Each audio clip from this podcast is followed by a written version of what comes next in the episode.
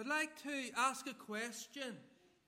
What is Christianity? What is the church? What is the message of the church?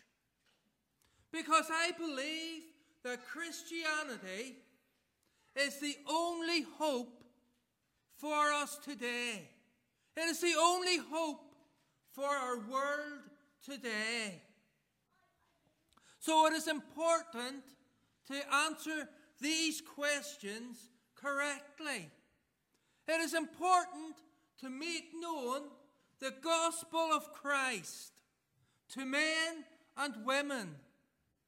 For the function of the church is to spread the good news of the gospel. Sadly, there are people today in this world, and when they consider Christianity, they think about morals. And they believe that the Christian position can be achieved by living a good life. I'm sure we all have heard that expression, good living. Perhaps as a term of duration, but it's derived from a wrong idea regarding what the church is all about. We really need to get back to the basics. We need to discover how the church started. We need to see what the church actually did. And we need to use the Bible. The Bible is the only authority on such matters. And we should not force our ideas of what we think the church should be. So we need to look at the origin of the church, the New Testament church, and that is found in the book of the Acts of the Apostles. For in the Acts of the Apostles, it gives us an account of the early church. We see the outpouring of the Holy Spirit in chapter 2. This is followed by a honeymoon period for the church when they seen it grow. Then quickly they found opposition from the Jewish authorities. From this came persecution. And from that persecution, we see the spread of the gospel.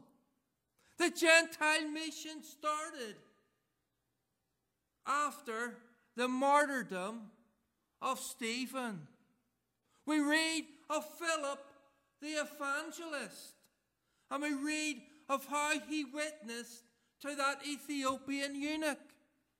We read of the conversion of one Saul of Tarsus, who would become the Apostle Paul, the greatest evangelist the church has ever had. We read of his missionary journeys with Barnabas and Silas, where we see Europe being reached. And the Acts of the Apostles concludes with the trial of Paul when he's in Rome. The book of Acts is an account of the work of the Holy Spirit in and through the church. In this book, we see how the gospel started to spread throughout the world. We today need to compare ourselves with this church, this New Testament church, and we need to recapture some of the confidence it had. We need to recapture the enthusiasm it had. We need to recapture the vision. We need to recapture the power they had. There are warnings also in this book. We need to be on our guard because the church that we read of in the Acts was far from perfect. Because we read of rivalries, we read of hypocrisy, we read of immorality, we read of heresy, and all these things greatly troubled the church. Tonight, I'd like to look at three things from these verses before us. And I believe it sets the foundation for the church. Firstly, we have the church's creed. The church's creed is the person of Christ.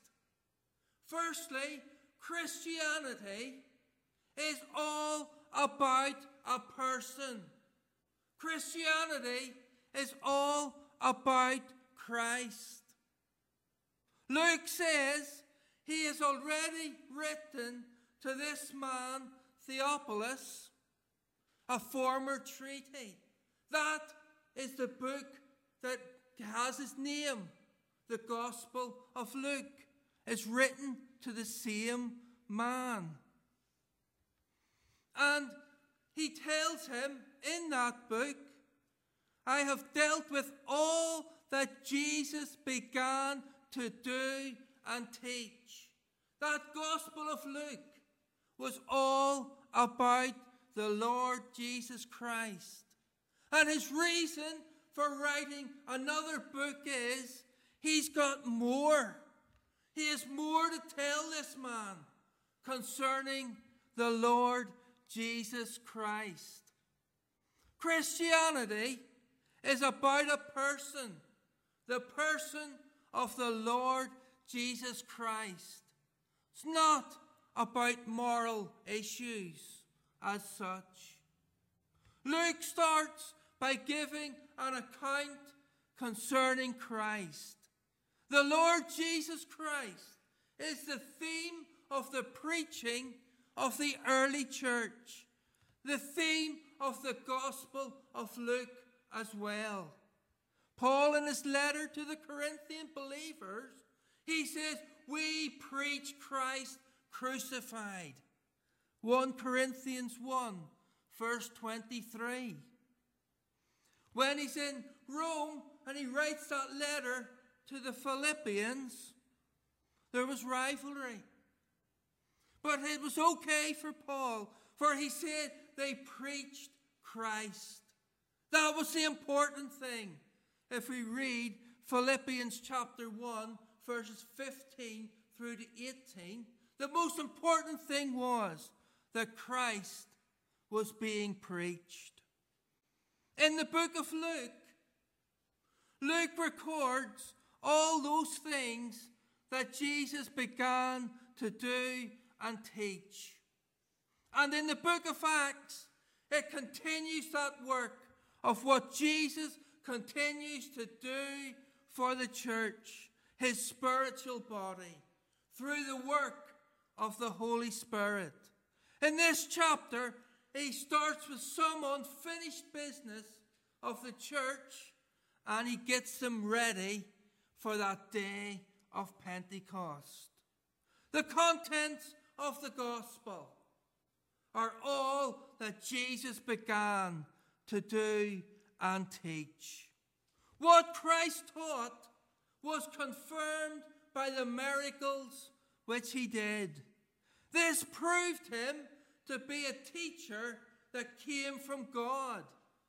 This is what Nicodemus says in John chapter 3 concerning the Lord Jesus Christ.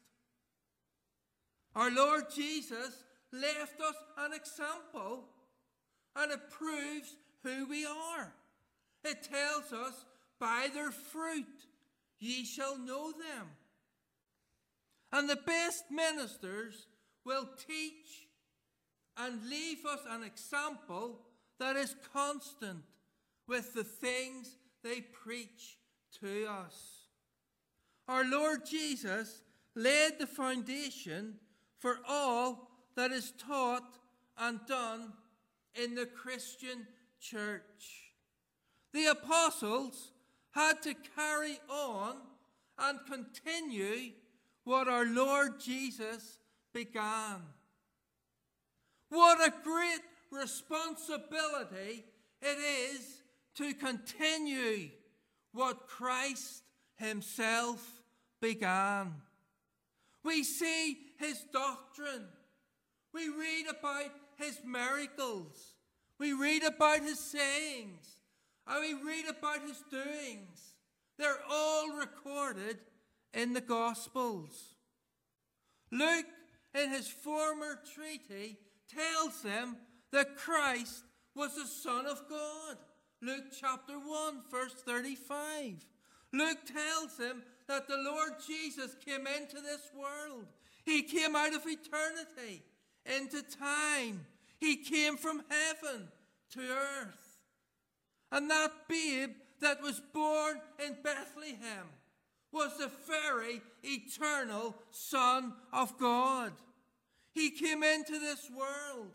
He did many things. He worked many miracles.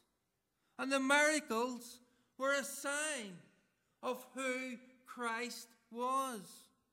He tells them about the teachings and the example that Christ left for us to follow. Then Luke goes on and tells him about the end of his life. They took our Lord and they nailed him to a cross and he died. We also find out that death did not hold him. He rose triumphantly on the third day and he appeared to his disciples and to other people. He showed himself alive by many infallible proofs. He was seen of them for 40 days. He taught them, he spoke to them pertaining to things pertaining unto the kingdom of God. Christ came to reconcile us to God.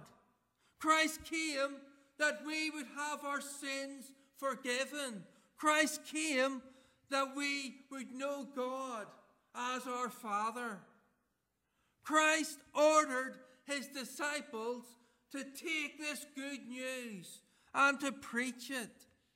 He told them to preach the gospel regarding repentance and the forgiveness of our sins. He told them it was only possible through the name of the Lord Jesus. Preach to the whole world, for they are sinners. Preach to the whole world, for they are under the wrath of God. They need to know that Christ is the only Savior. They need to know that Christ is the only hope for this world. And his disciples were to be witnesses of Christ. The message of the church is central to Christ. The church's creed is the person of Christ. Secondly, we have the church's commission to be witnesses of Christ. Verse number eight. They were to be witnesses of Christ. I would like to note that this is one of the last things that our Lord Jesus said while he was on earth before he left for heaven. If I wasn't to see you again and I had to leave something, those words I would leave would be special. They would be precious. They would be important to you. And these are the things which Christ left to be a witness unto him. He left us with that great commission. They were to be witnesses of Christ. That is, they were to tell everyone what they had seen Christ do. They had to tell everyone what they heard about Christ. They were not to share their own ideas. They were not to give their own opinions, but they were to speak what they knew to be true concerning Christ. Some people are called to preach. Some people can teach. But all of God's people are called to be witnesses and to tell the lost about the Saviour. Every Christian person must bear a faithful witness to their Saviour. And verse 8 shows how the gospel was to spread. First from their homeland in Jerusalem. And we see that in the first seven chapters of the Acts of the Apostles, where the gospel was in Jerusalem. Then into Judea and Samaria, just out a little further. And we read of that in verses in chapters 8 and 9. And then to the Gentiles, and then to the ends of the earth. And we read of that mission starting from chapter 10 of Acts to the conclusion of the book. No matter who we are, Christians should begin to witness firstly at home and then extend it into the whole world. And I believe that anyone who has taken up that commission to go into the whole world and to preach the gospel, they have left this land and went to a foreign land, have always started. They were always a witness in their homeland before they took up that charge to go into another land and tell others about the Lord Jesus. A witness is one who accurately and honestly relates to others that which they have heard and seen and experienced in their own hearts. They declare what they know to be true. What a privilege it is for us to be witnesses of Christ. What a great responsibility it is to be a witness of Christ in this generation. Every believer has a vocation. They are missionaries in this world. And as evangelists, they must preach about Christ. They must tell others about Christ. Every true child of God is the Lord's witness. Most of us have some other employment, and that will pay for the expenses of this life. But every believer has a calling, a life's work, which is to be a witness unto Christ. I remember in work one time, there was a fellow I worked with, and he knew me as a Christian person. And he said, If you're so passionate about it, why don't you go away and go full time and go into these other lands and tell others about the gospel? And I told him that my mission field was here. I told him that there was no way anyone could witness to him because he wouldn't come into church. So I was his witness. And he couldn't get away from that because he sat at the next desk from me. So he had to listen as I witnessed to him. I was a witness for Christ in my workplace. The Lord speaks regarding that responsibility of every believer. They are to be witnesses of Christ. And not only that, it tells us that you will receive power. They are witnesses of Christ, and the Lord will equip them for this work that He has called them to. They will receive the power, the power of the Holy Spirit, so that they can be effective witnesses unto Christ. No one can serve God aright until that life giving power of the Holy Spirit comes upon them. And when this power comes upon them, they will be equipped to be witnesses unto Christ. In verses 6 and 7 of this chapter, I believe we have a warning. A warning to the church. See, the disciples here made a mistake. They desired to know things that was not right for them to know. They were aware of the writings of the prophets. They were told regarding the restoration of the kingdom. And they heard Christ also speak about this kingdom.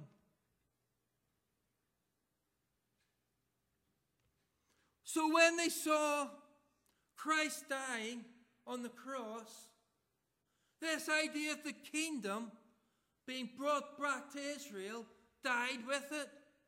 But when they saw Christ raised from the dead, this thought revived once again. And once more, they turned to this kingdom. And Christ had to check such an error. Our Lord, in our Lord's reply, he neither rebukes them nor does he contradict them. Instead, he tells them it is not for them to know.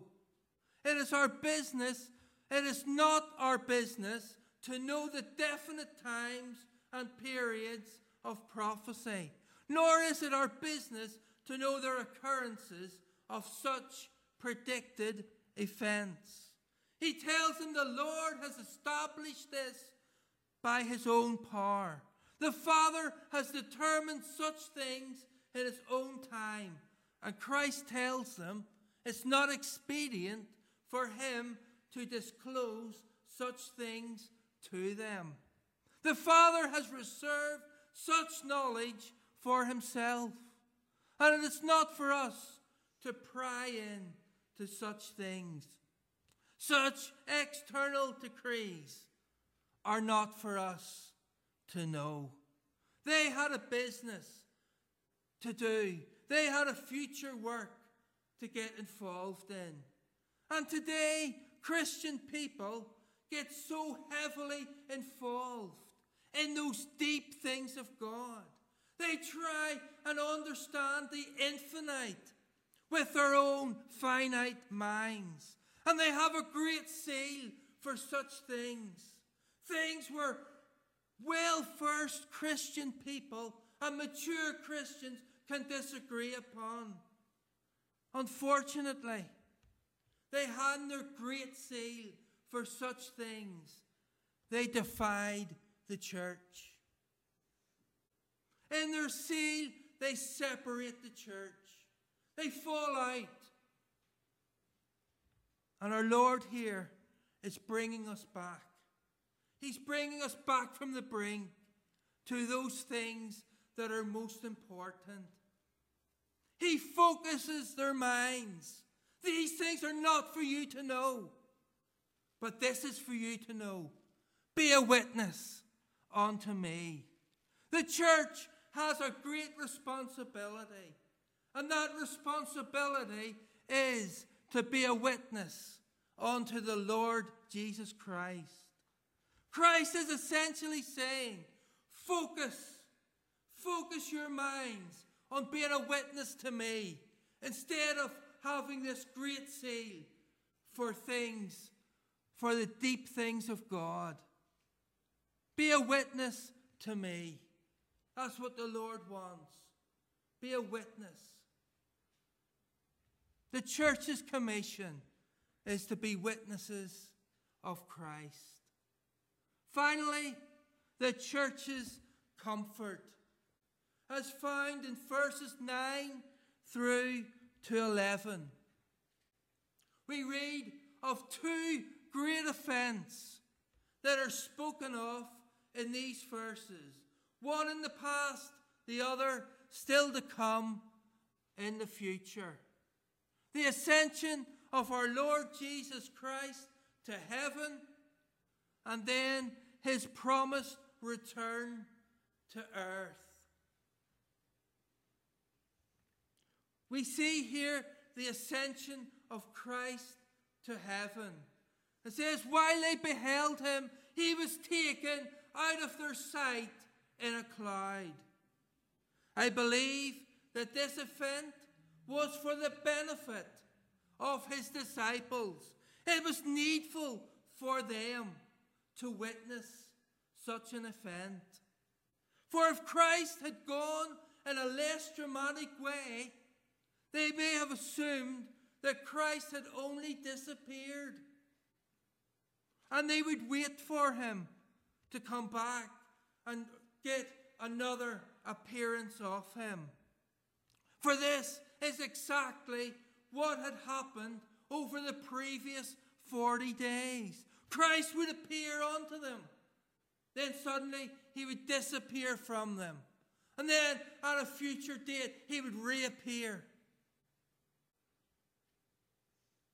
But now they gazed up into the sky as Christ was taken from them. There is a kind of finality about this event. They realized now that Christ had gone to heaven. There would be no more of these sightings of Christ appearing and disappearing and reappearing. That time has gone. Christ has gone to heaven. You may ask me, why do I call this last point the church's comfort? Here is one that they loved, and they were losing him to heaven. How can that be a comfort to these disciples of the Lord? In the ascension of Christ to heaven, it was very important.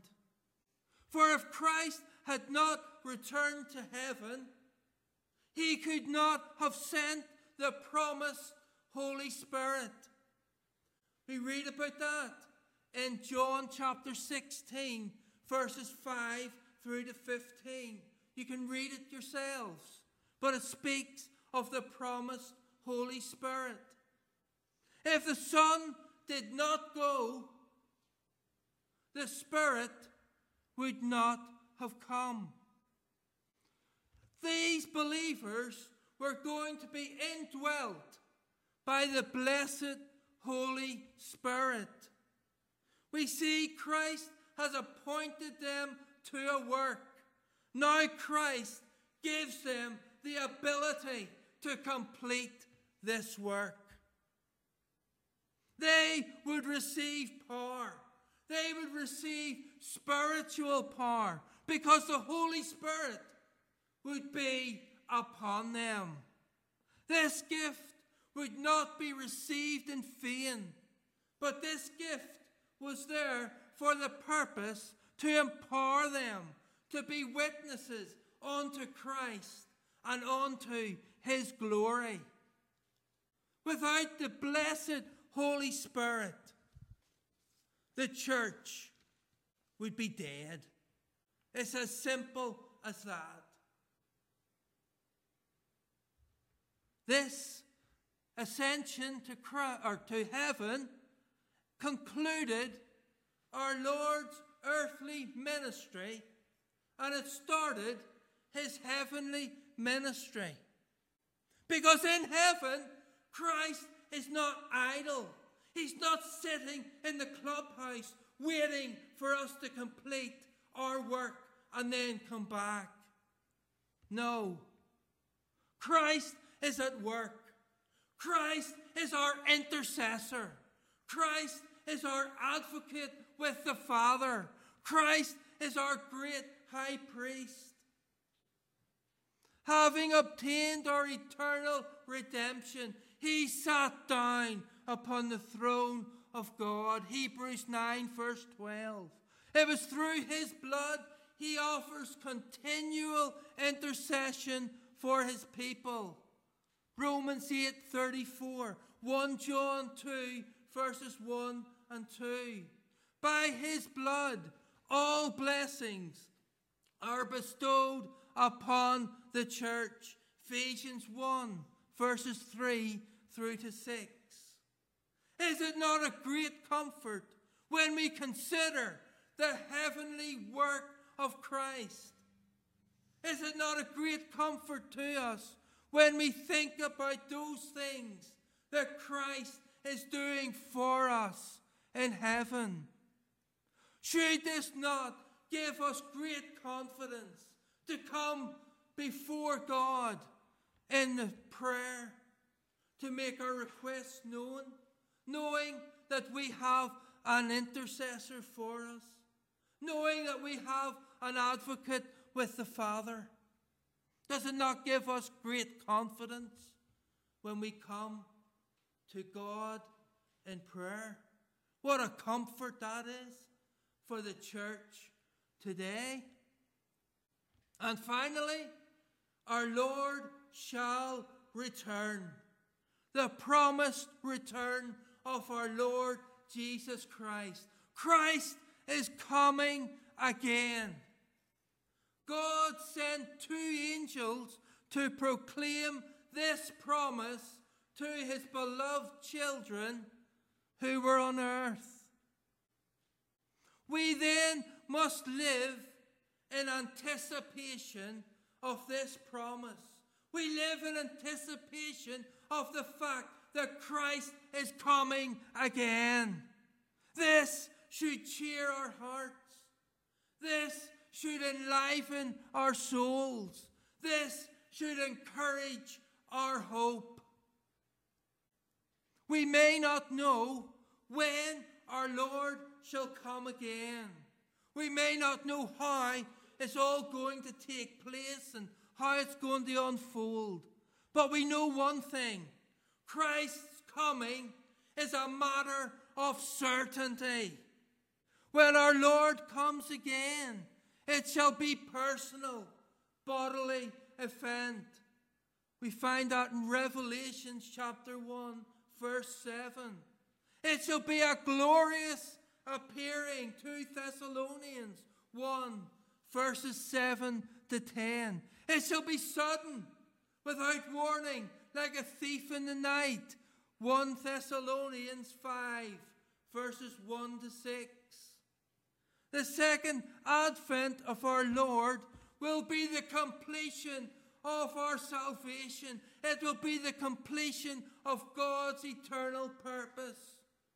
1 Corinthians 15, verses 24 through to 28. What a great comfort it is for the church that when Christ left earth, he gave us the gift of the blessed Holy Spirit.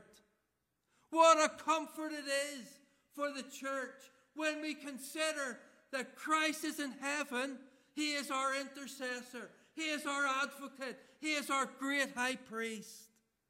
And what a great comfort it is for the church when we consider that one day Christ has promised He will return to earth and he will receive us unto himself.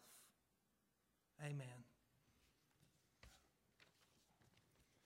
Perhaps we'll conclude our service now by the words or by singing the hymn of that great commission Go forth and tell.